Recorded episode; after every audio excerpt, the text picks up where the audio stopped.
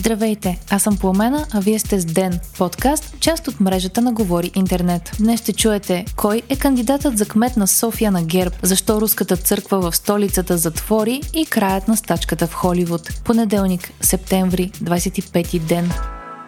Антон Хекимян, вече бившият директор на новините на телевизия BTV, е номинацията на ГЕРБ за кмет на София. Миналата седмица лидерът на партията Бойко Борисов обяви, че са подготвили нестандартно предложение, а днес Хекимян се появи заедно с заместник-председателят на ГЕРБ Томислав Дончев пред Общинската избирателна комисия. Журналистът каза, че е получил предложението да бъде кандидатът на ГЕРБ за кмет миналата седмица лично от Бойко Борисов. Приела е, защото иска да работи за обществото, а приоритетът му за столицата би бил образованието. Неофициално се заговори, че Хекимян ще е кандидатът на ГЕРБ още в събота, когато с BTV обявиха, че напуска медията, за да продължи в друга професионална посока. От BTV пък пуснаха и анонс, че взимат серия от мерки, за да гарантират обективността си, включително, че ще наемат външна агенция, която да следи отразяването на предстоящата предизборна кампания. Хекимян отказа да коментира връзката си с ГЕРБ и заяви, че през целия си професионален път е стоял твърдо зад принципите на журналистиката и въпросът за намеса на ГЕРБ в редакционната политика на BTV е обиден.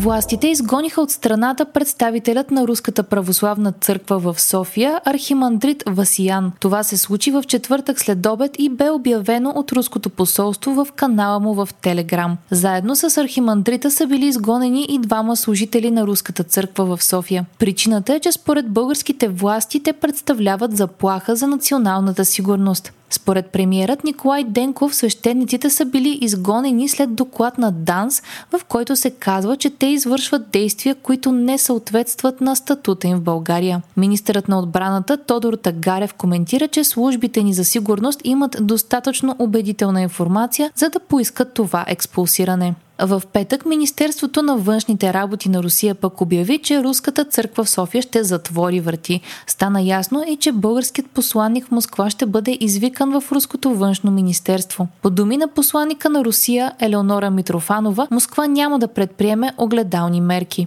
По казуса се изказа и русинският митрополит Наум, който коментира, че храмът е собственост на Българската православна църква и заключването му от руска страна е недопустимо. Като следва Софийският митрополит веднага да разпореди църквата да бъде отворена и да се възстановят богослуженията в нея. Според руските власти обаче решенията за бъдещето на храма ще бъдат взимани от Руската православна църква.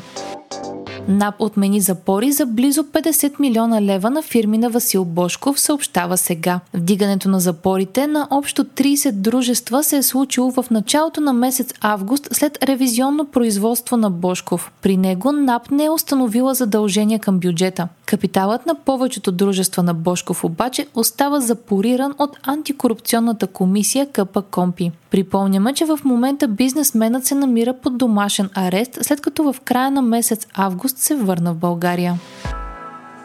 Синдикатът на сценаристите в Холивуд и големите студия сключиха предварително споразумение, съобщава Reuters. Очаква се то да сложи края на една от двете стачки, които забавиха повечето големи телевизионни и филмови продукции и струваха милиарди на економиката на Калифорния. Синдикатът и студията са се обединили около 3 годишен договор, който обаче трябва да бъде одобрен и от гилдията на писателите на Америка и от членовете на профсъюза преди да влезе в сила. Според гилдията на писателите, договорът е изключителен с стойностни предложения и защита за тях. Стачката продължи близо 150 дни, а участниците в нея се бориха за по-високи възнаграждения, по-добри условия на труд и защита срещу използването на изкуствен интелект в бранша.